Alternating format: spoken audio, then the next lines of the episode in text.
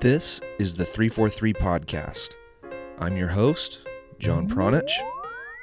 Welcome to the show.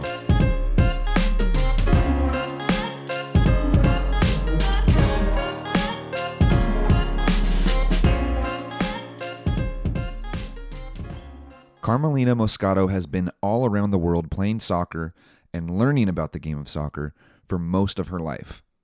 She played college soccer at Penn State. She won an Olympic bronze medal with Canada, and she has 94 caps for her country. She has also played professionally on three continents, and the list could go on and on and on. But Carmelina retired in her early 30s from playing, but she wasn't ready to leave the game entirely. She quickly switched to coaching and got herself on the fast track to working with the next young stars in Canada and elsewhere. Things didn't go quite like she planned, though. And when I spoke to her, she was in Australia where she was working through new and different challenges than she had ever experienced before. So, this conversation provides a peek inside of the life of a retired female player that is discovering new ways to stay involved with the game and impact the next generation of players. So, just a reminder that this podcast is brought to you by the 343 Coaching Education Program, and that is what helps to support and fund what we are doing here, what you are listening to today. So, if you are interested in learning about uh, possession soccer, about how one of the best teams in American youth soccer was formed over the course of about a decade. Uh, if you're interested in learning from one of the best youth coaches, proven youth coaches in the United States, you can go check that out at 343coaching.com. But if you are already here and you want to just keep listening, I hope that you enjoy this episode of the 343 podcast with Carmelina Moscato.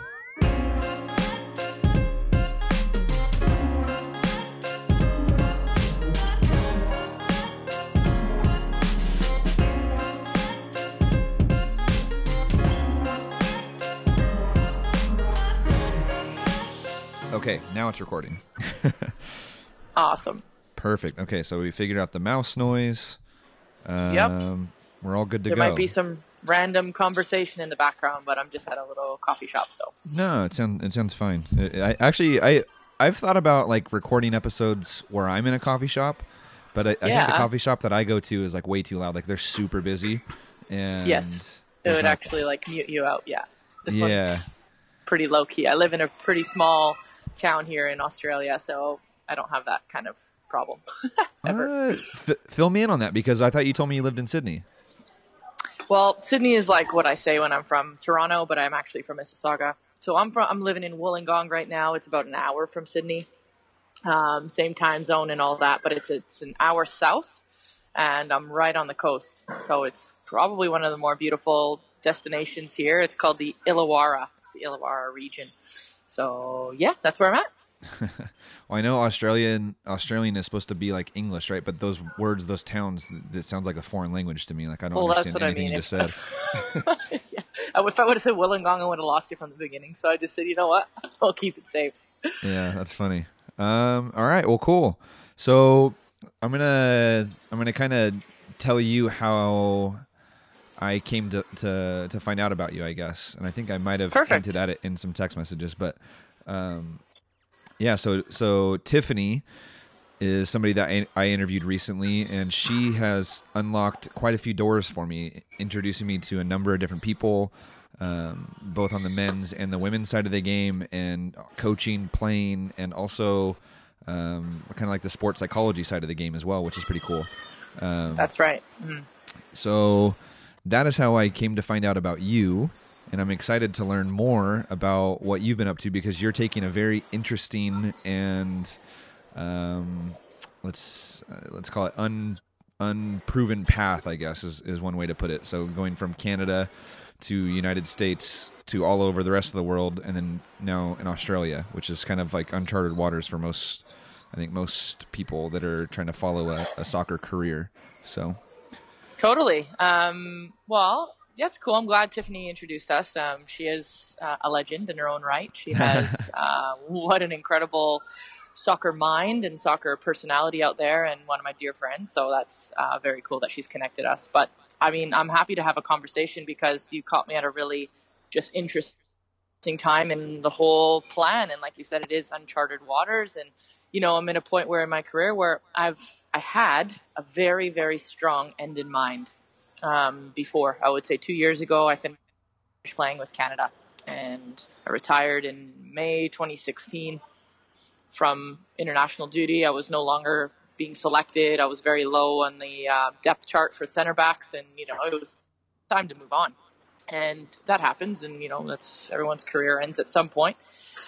And I decided instead of moving all over the world to continue playing, um, you know, I was pretty much done with that journey. I got everything. I, I juiced the jam. You know, I got everything I needed out of out of playing, and I had I have had and always have had a very strong pull towards coaching. So I decided to put all my eggs in that basket and decided to go on a coaching journey wherever that took me. And then I kind of I got picked up by Canada Soccer. Um, I did a year and a half mentorship. I went to U17 World Cup, U20 World Cup qualifiers. I coached in every single youth camp there was last year, um, and I managed some provinces delivering our national curriculum with Canada um, on the East Coast. So I had a very, very rich year of learning um, experiences, and it, it lit a fire in me. Um, I almost started with too much too soon. That mentorship allowed me to experience a national team job right out of playing. That doesn't happen ever anywhere in the world. and it was unique. And I think what it did was open my eyes to say, you know what, this is what it looks and feels feels like with all the resources in the world. Canada's very well funded because of the Olympic bronze back to backs that John brought to Canada. You know, the, the women's program at the time was very, very well funded. And then as soon as uh, I think there was a couple changes internally, John went to the men's side to take on a men's World Cup that's coming to Canada. Um, and with all that stuff in the works, my mentorship was basically cut, and I was released into the stream of the world to do it on my own, which I probably would have done initially anyway. So it was like I had this year and a half of amazingness, but now I get to kind of do it on my own. And um, what does that even mean? Like, where do I want to coach at the end? You know, um, and I don't I don't know the answer to that yet. I just know I want to take experiences that allow me to grow, and moving to moving across the world with my partner, something like you know something I've never done before, and then also experiencing a completely new league. Um, with a women's team was incredible. It was the perfect move for me. I was I was the only staff for two teams coaching in the highest division that they offer at the minute in Australia for women. So I learned we, a lot. yeah, no, no doubt. Yeah, about football and uh, all the rest of it. So that that's I'm a long-winded type of person, but that's the long and short of it. Yeah, no. What I what I wanted to ask when you were talking was, um, if you could if you could kind of go back and talk about that conversation that you had you know with the Canadian FA I'm not exactly sure what you guys call it but the the Canadian um, soccer association yeah yeah okay so when when it was time to cut you and set you free like what how, what happened there how how did that conversation come about are there any details that you can share about you know their parting words to you and things like that yeah, to be fair, I think it was a chaotic time. There was no real parting words. Um, I think it was, you know, almost like it, it time's up. there was no more job. Like basically the, the Rex talent manager job that I took, which was again to manage um, the delivery of the national curriculum throughout the, the country. And that was how we were going to unify the country is making sure that we had a high performance center in each province. They were delivering what the national team was delivering uh, content wise. We were we were you know the conveyor belt was up and running. Um, and when all this happened, this was John's baby and Bev Priestman's baby, who's now the head, uh, excuse me, the assistant coach at, in England.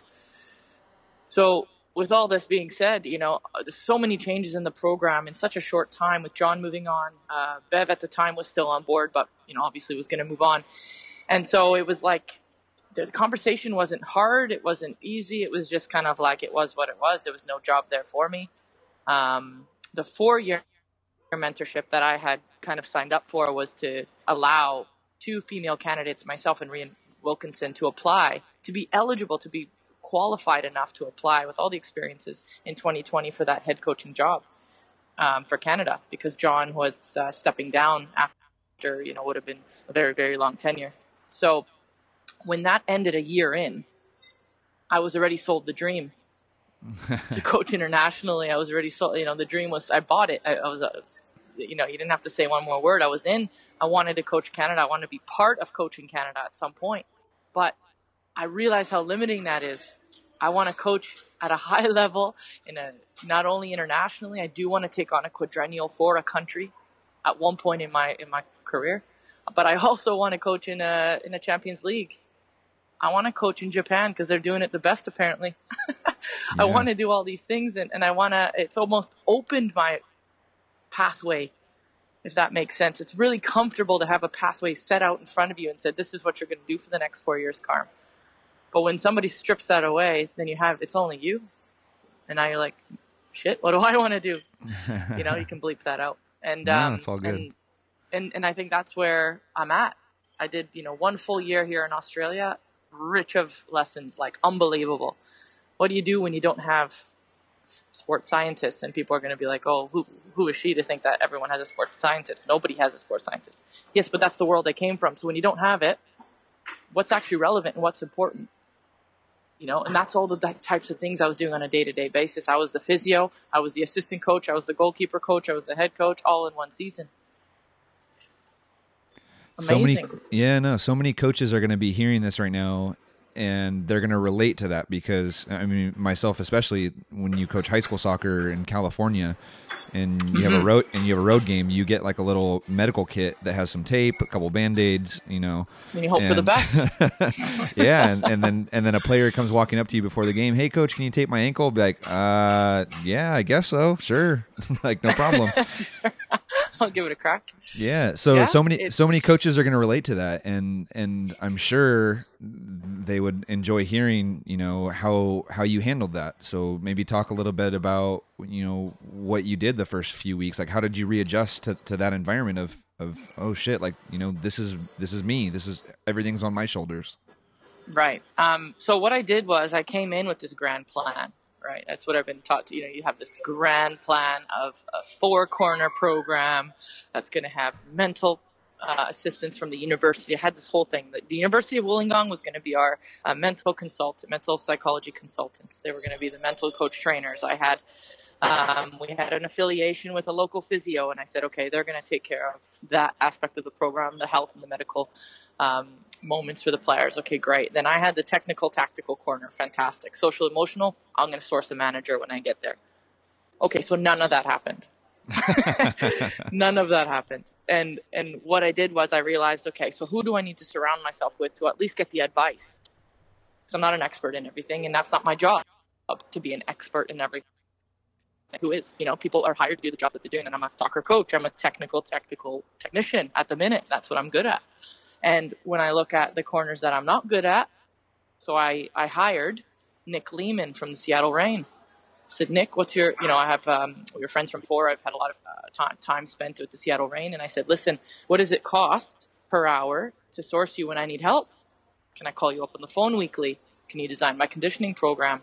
How about if a player's injured? Will you design their return to play? So I sourced people and I surrounded myself with people that were going to help me. And I was willing to pay out of pocket because I, I said to my, okay, I'm not making much, but at least I get what the players need and I make something out of nothing. But the mental aspects of the program, massive need for it with this group of players that I just inherited this year. But the the university is about we weren't even able to use their facilities, let alone their their IP and their people and their departments. Are you kidding? Like it was just so far away from that partnership being at where I needed or where I wanted it to be or where I see it being. So that was just kind of parked, and I had to use my experiences from you know all the stuff that I've had done with mental training, and I try to impart that on the players. And then the the physio aspect, I had to weed through people and call call in favors locally. Can you please take my player at 5 p.m. and get her ankle taped because X? So it's around. It's I, I guess in summary to your question, it's around what do you actually need, what what's fluff, what's extra. Get down to the crux of what your program needs, and then source the people around you and do anything it takes to get that across the line. Would you have, Sometimes it is just calling for a favor, you know. yeah. I'm curious, would you have ever learned that in a coaching course? No chance. Absolutely not. I mean, like I've been to many, many coach. I've accelerated my uh, my pathways because of obviously trying to do everything within two years. i t- I've taken my Canadian C, my Canadian National B, I've taken my UEFA B, my UEFA A. Uh, I've done those courses. I've been on the ground for that. And when I think about all the things that I've learned, conversations were with the people at the course were probably where I learned the most. But then on the field, you learn how to coach, the methodology, you know, how the five step methodology, all that great stuff, how to paint pictures. And that's invaluable as a technician. But if you give somebody a bomb of a program, I don't know. You, I don't know if you can teach that in a course. I have no idea. But no, I didn't learn it there. It's it's a definitely a hot topic in in American soccer right now, especially with coaching education and the price of coaching education and the access to coaching education, but just the program in general. Um, you know, it, it's even funnier now. I'm thinking as I'm describing it, their latest tagline is like reality based training. And the course that I just finished couldn't be further from reality in, in, in some regards because, you know, the reality of training sessions in the United States is you get like 40 yards by 40 yards. You know, not Yeah. all of your players show up to training. exactly. You don't Mhm. have the, you know, like you said, like the four corner program. Like you have one corner, and you know you keep everything in that corner. Um, yeah. and Yeah. and so you know the the struggles again that the the coaches that are listening to this podcast are used to are are very much what what you've described and the environments that are created in coaching courses are great for learning but very unrealistic right now for American coaches in the in the real American youth soccer landscape and I'm sure maybe you can verify for me that it's very similar in Canada and probably Australia as well when it comes to youth soccer.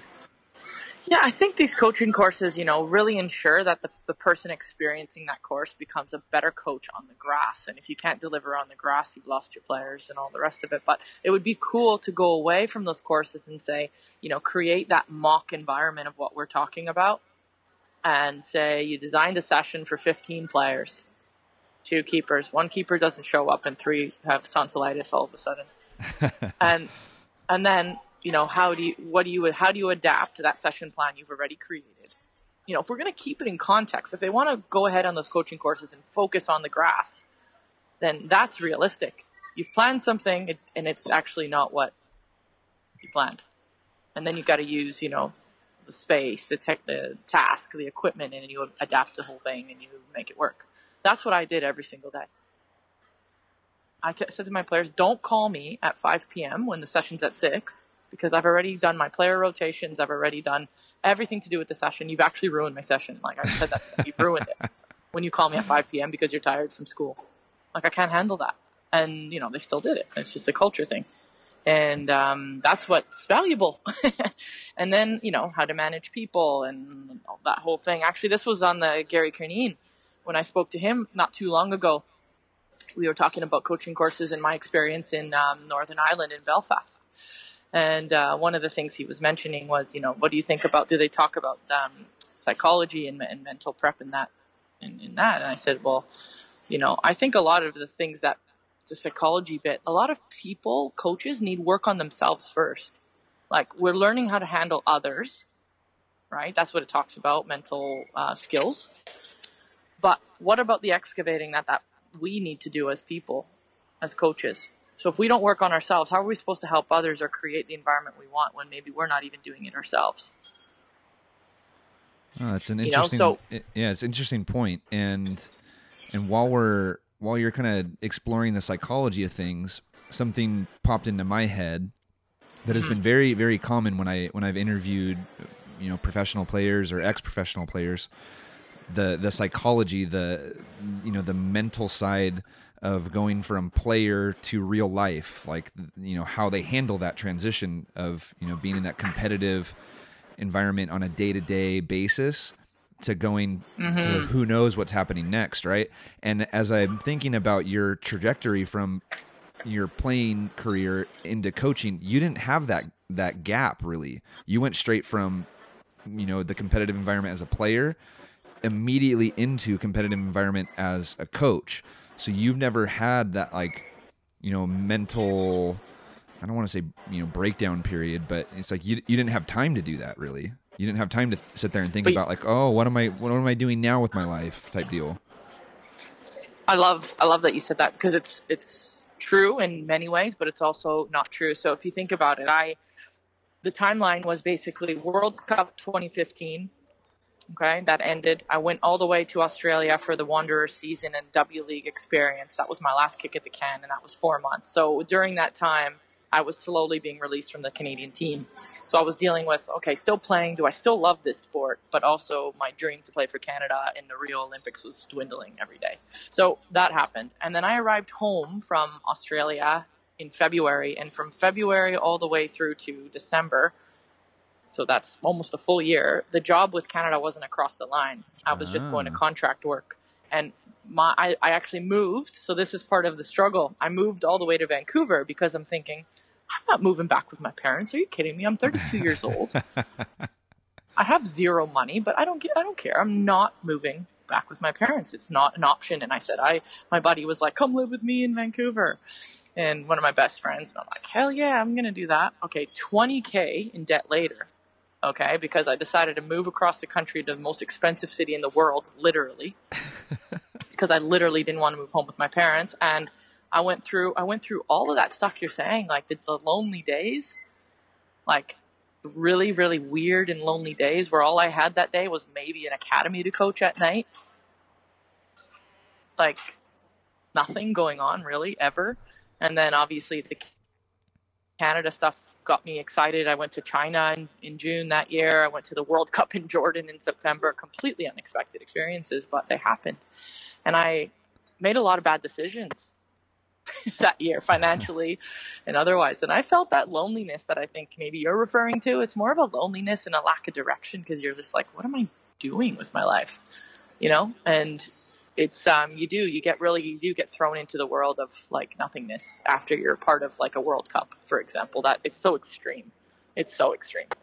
Um and it doesn't feel good. There's no way that, you know, I don't think any player, no matter what they're going to, will admit that they don't miss their teammates, having somebody care about. I remember I had a morning where I woke up in Australia and I remember thinking like nobody right now cares what I do today.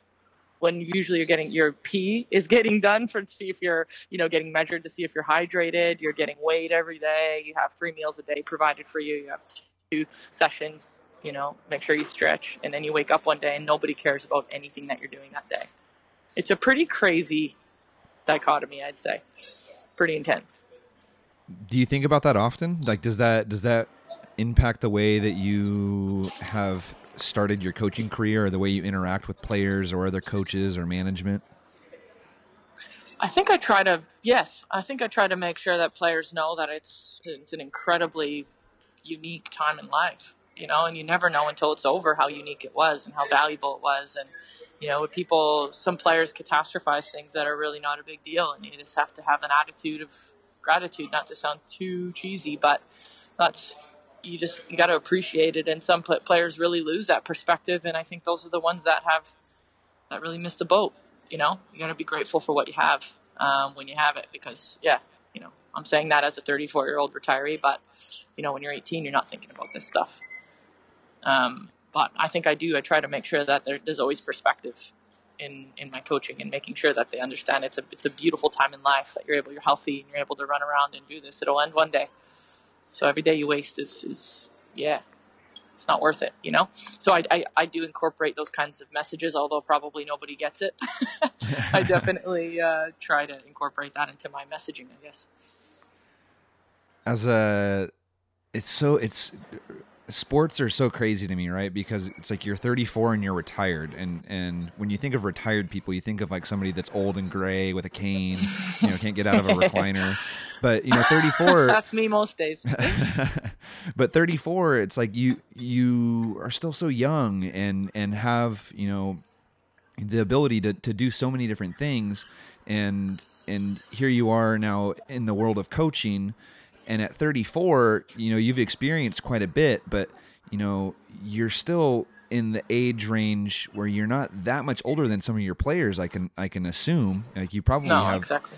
yeah, and and so you know, having to be in this leadership role or this leadership position of, of people that you're, you know, five or maybe 10 years older than can, I'm, I'm assuming can be pretty difficult. So how, how do you manage that side of things?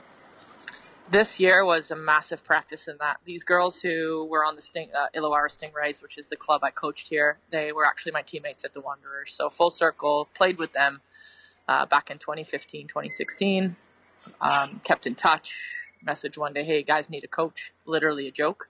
Like I wasn't thinking. And they're like, yeah, we do. Um, and it worked out. So there's that. And they're my age. This girl's my age. Is one, my captain's older than me. So when I, you know, came here and I decided, you know, it's all about healthy boundaries. How do I remain calm? myself, the the, uh, the parts of, of me that I, that I love and that you know that they love about me, but also what is a boundary? What does it mean to be a player coach? And I had to redefine some of those relationships. So instead of me being like at the helm and being like, this is the way I'm going to do it, which is not how I lead anyway, I had like more of a player committee. So I had the trusted players amongst it. So everybody had a voice, like a leadership group, um, to make sure that they were respected as the age that they are and the experiences that they are. And I was, they were always heard there was always a forum for them to speak. So that was one thing. I said no a lot.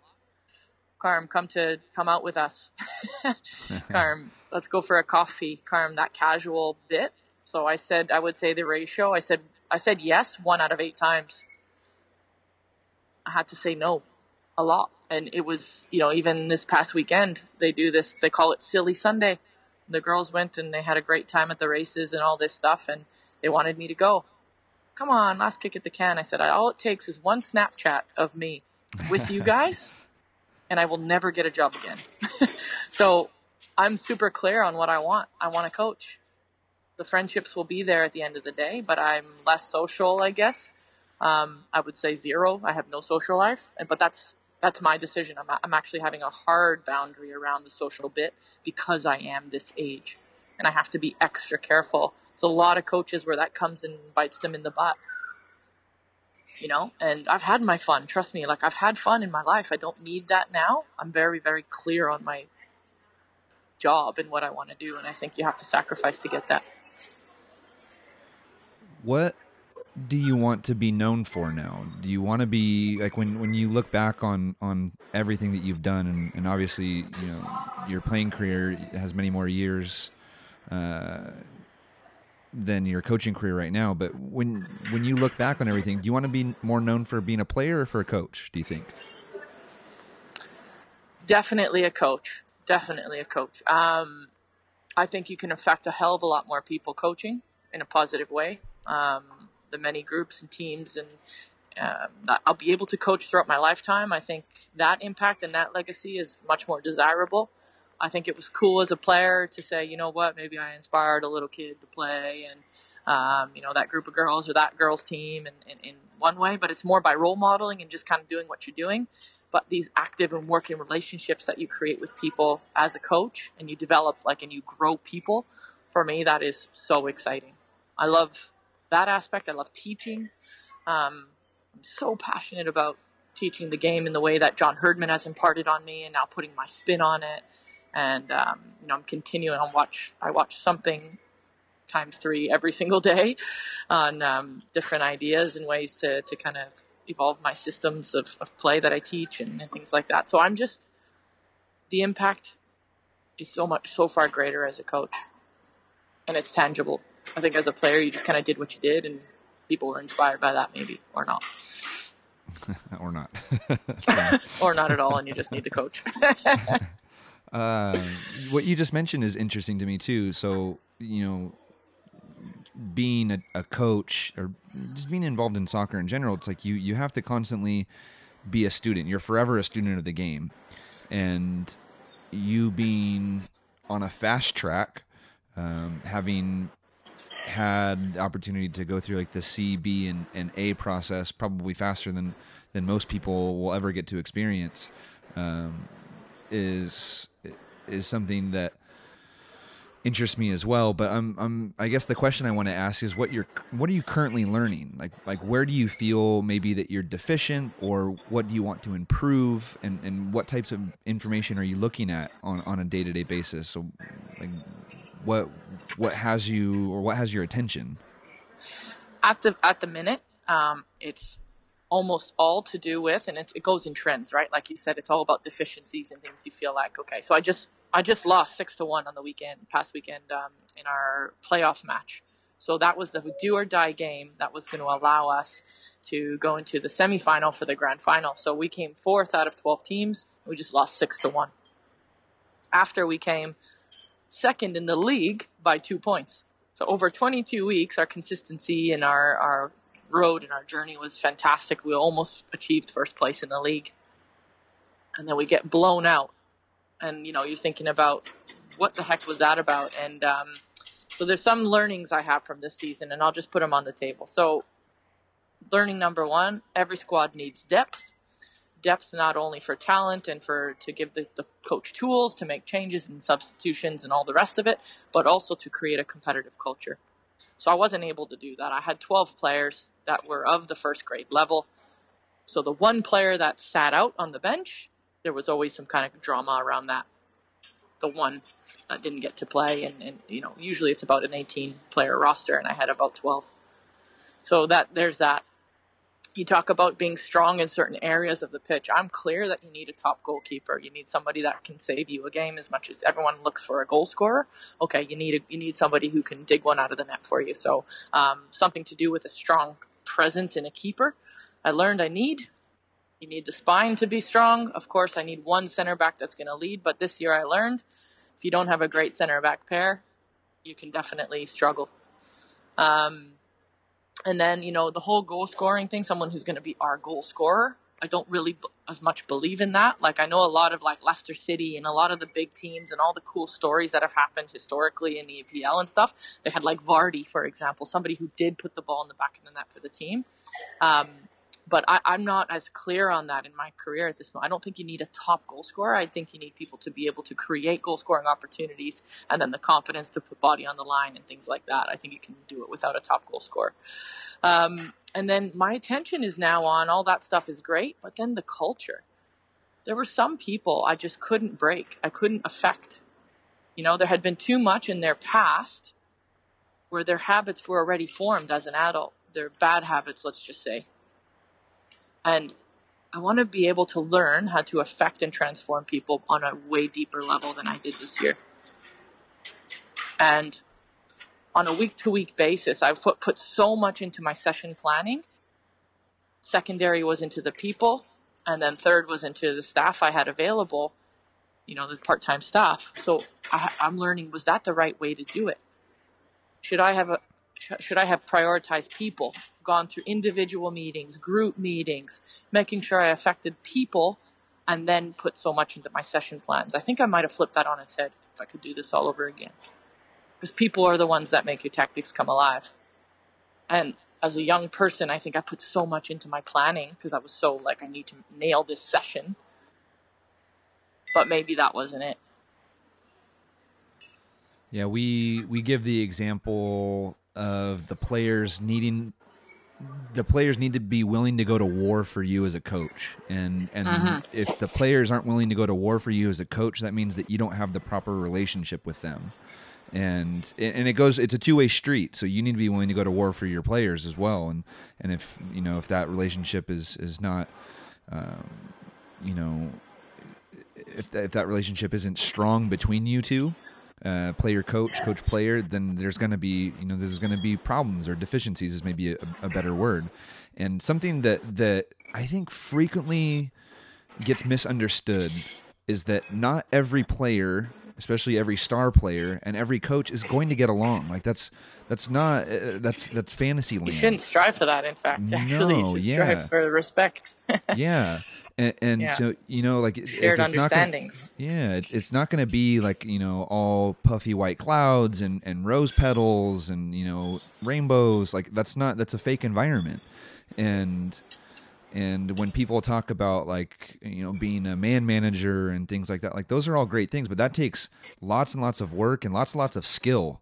And and i think that's one of the most underappreciated parts of, of being a, a coach or a manager so hearing totally. you talk, and, and, hearing, go ahead. Go on. Sorry. Mm-hmm. No, go ahead. No, no, you go ahead. Yep. um, just hearing you talk about that, you know, so early in your in your coaching career, you know, you're you're going to hit a couple speed bumps right now, but you know, 10 years from now, 15 years from now when, you know, when you're hitting full stride, like you're going to look back on that and be like, yeah, maybe it wasn't that big of an issue to have that in year 1, you know? yeah. It's it's true. I think all the things you're saying, it's all about like another thing you made me think about is capacity you know, like one person with part time staff, you know, what do you tackle first? And like I said, I do think I would have flipped it on its head. I think the players knew that I put everything into this season. Heck, I flew across the world to do it. So, like, my sole purpose was to do this. And so they knew I was invested in them. I just think I personally have the, the ability to connect with people well. And so you know, I need to make sure that the next environment that I commit to, the next team and project that I take on, or season, or years, whatever it is, you need the right people around you. I can't be calling Nick Lehman for help across the pond. Like you need people on the grass that can maybe take care of parts of your session because if you're delivering, designing, managing, it's too much on that one person. So I think if I were to take this job again, I would make sure that there was a staff around me that I could at least bring one of my own. And then all those things you're talking about could have come to fruition even to an even greater extent. Um, so staff people around you good quality people that you trust that's massive. Like it's everything honestly. I'm leaving this season thinking that's everything. I wish i would have had one more person full time with me. No it's it's important and people that haven't watched for whatever reason if you're if you're a total loser and you haven't watched all or nothing the man city you know in its entirety four times through by this point um, you're not doing anything with your life. But but there's a really good example in in that in that documentary where you know pep has a non-soccer person. Um, i think the guy was like a water polo player as you know his full-time just right-hand man and you know that that person's job was you know to be there to support the head coach and to bounce ideas off of and to just be you know part of the of the management of the day-to-day environment. Super crucial and super um, underappreciated and misunderstood by by coaches that don't that have never been exposed to that high performance environment before. You know we as coaches of, of youth players you know, are so used to having to do everything, pump up the balls, you know, set out every single That's cone, right. you know, mm-hmm. put up mm-hmm. the goals, uh, talk to the parents, make sure all the waivers are signed, everything, right? And That's right. And and knowing knowing the value of of bringing in like a staff or what having two or three extra people around you can add to the team. Just coaches don't understand how valuable that can be a lot of times and, and, I completely agree with you. I completely agree with you. It's um you know what's interesting is uh, when I when you go to the going circling back to your uh, coaching course question. So at the UEFA uh, B and A that I was just at in Belfast, the um, the structure, like in a perfect program, you know how many roles they had around the coach. You know how many like it was like a it was like spokes and like how many do you think? How many roles did they say this is the perfect staff? And how many uh, do you uh, think were on that? At least sixteen. I don't know. Twelve. Okay. Okay, yeah. so you you know you think about all the hats that every that the one coach in most programs like yourself and myself that we we wear, like it's impossible. You know, again, we're high achieving people. Obviously, like you can tell that, and that's it just puts you can't do everything well and that's that's in every profession in every career in every corporation. You can't do everything well. Um, so yeah good people around you is definitely a key and um, people who are there for the right reasons for sure. What maybe i can try to to pry some practical advice out of you right now so coaches that are listening are, you know can leave here with with at least one thing hopefully. Um, what what's one thing that you that you noticed during during the year that didn't need a lot of your attention? That didn't. Hmm. Oh, that's a really good question. That's a stumper. Um, what didn't need my attention? Hmm. You know, I would say this. You know, when they talk, talk about, you know, I inherited a group and um, really getting to understand your group, knowing what they're about. So one thing that uh, when I asked them on the on day one And by the end of it, at the very last day, when we said, "What are we about? What's our identity as a team?" and they said to me, "This was they had nothing to do with me. This is just who they were as people because they had played together for years and years." And they said to me, "We're we're a family. We never say die. We're gritty. We're resilient." And um, and I said, "Okay, well, let me add that you guys will be the most connected and tactically organized team because that's how I can affect you. I can't affect your resilience. That's been built over the years." The family feeling that you have takes years to build. So we're going to rely on those two pillars, and I'm going to add and give you some new ideas, some guidance, and some tactical organization and connection. And they, we were all, you know, that's how we're going to join forces, and that was our motto. It was in the locker room every every every game. And when I say what didn't need attention was, I didn't need to be a motivator. I didn't have hmm. to do that. The girls that are at the heart and soul of the team did that. And so because my personality is big and I'm used to being a motivator and the loud one in the locker room, to be fair, I had to take a step away from that and say they don't need that from me. At halftime, when things aren't working on the pitch and we need to adjust X, Y, and Z, they need clarity, composure, calmness, and two or three things they can affect. And I had to just add the one ingredient that was going to take them to another level. So I was less the motivator and the cheerleader, which in my C course, when I first started my coaching, they were like, you're too much of a cheerleader, Carm. and then right away, you know, light bulb goes off. Done. Don't want to be that. And then you change, right? That little bit of feedback is invaluable, of course.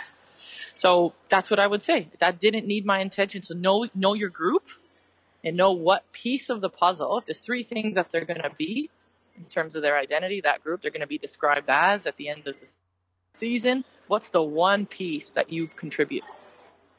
It could be that they need the coach to be the motivator. That could be the case for some teams, but I doubt it. You got to make sure you hand that over to the players. And then what else? And I added those things I mentioned. So maybe that's my answer. uh, I've never asked that question before, actually. Oh, it's a good one. Very good. Uh, uh, one question that I do ask frequently these days is I, I usually try to save this question for last. Um, and you can you can answer this however you see fit. So if something okay. non non soccer comes to mind, answer answer that whatever. Um, but the question that I like to ask is, what do people need to know? What do people need to know? Okay people first thing that came to my mind were parents. what do parents need to know? Uh, what do parents and, and, players need to know? So parents and players need to know. That's how I'm going to con- contextualize your question. Um, they need to know that it doesn't happen overnight. That um, the instantaneous success that is visible on all aspects of social media and life these days is very false. Um, that everybody has a different pathway. You know, the biggest thing that happens is you show up and you do a talk with kids or a group of people, and they're like, "How did you get to where you are?" I don't know. Tons of struggle. I quit a few times. Got told I wasn't good enough. Had to believe I was. Worked hard. Like, there's so much to it. So my path is very different than I don't know. Let's say an extreme example contrast to Christine Sinclair, who's been a goal scorer since she was eight years old. Like who, but we were on the same team at one point. You know, Melissa Tancredi, tons of resilience in that story. All my teammates that I'm comparing my journey to. You know, you think, what the heck? What do people need to know? Your path is your path. Do the best with what you have at the moment. Make the best decisions with what you have then. But nobody can follow your path. It's not how it goes. So forge your own.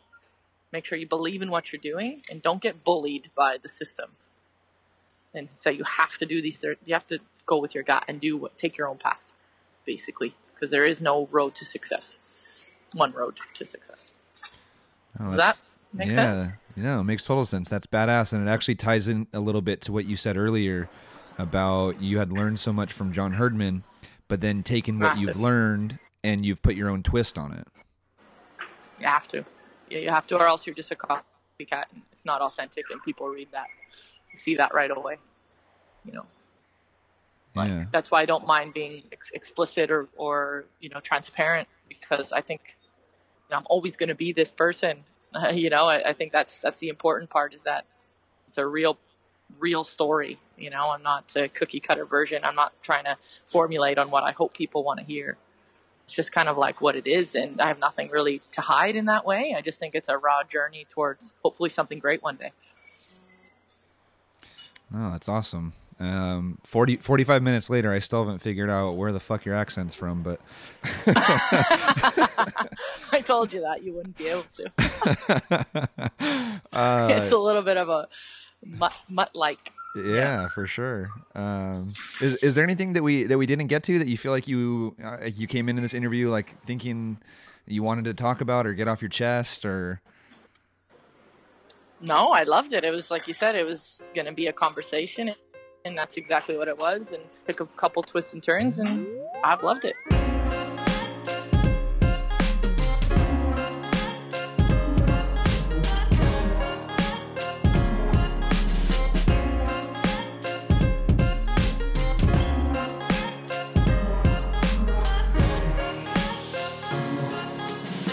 All right, thank you for listening to another episode of the 343 podcast. And a big thank you to my guest on today's show, Carmelina Moscato. I am going to be keeping a very close eye on what she's up to in the future. I think she has some cool stuff in store for her, and I think that you should do that as well. Uh, if you want to find more episodes of this podcast, articles, videos, all kinds of stuff, you can find that on 343coaching.com. Once again, that is 343coaching, all spelled out.com. And that is also where you can find out how to support and help fund this podcast and keep the lights on over here at 343. Uh, specifically, I am talking about our online coaching education programs. And to hear a little bit more about an experience with one of those programs, here's Tom Byer to talk about. And I can tell you, after someone who's done a lot of coaches education, both as a student as an instructor, that you will learn more by watching one or two of their videos that you might learn on any full-time course. Because the the one thing that I like about what they're presenting is again, it's simplicity, man. It's very simple. It's not a lot of you know complicated words. It makes sense, and it goes right directly to the heart of of, of the game on, on on how to how to develop um, not just you know individual players, but develop teams as well. Once again, if you would like to find out more about 343 and everything that we offer and all of the benefits of becoming a 343 Coaching Education Program member, you can find all of that information by going to 343coaching.com. All right, we will catch you guys next time here on the 343 podcast. Thank you for listening.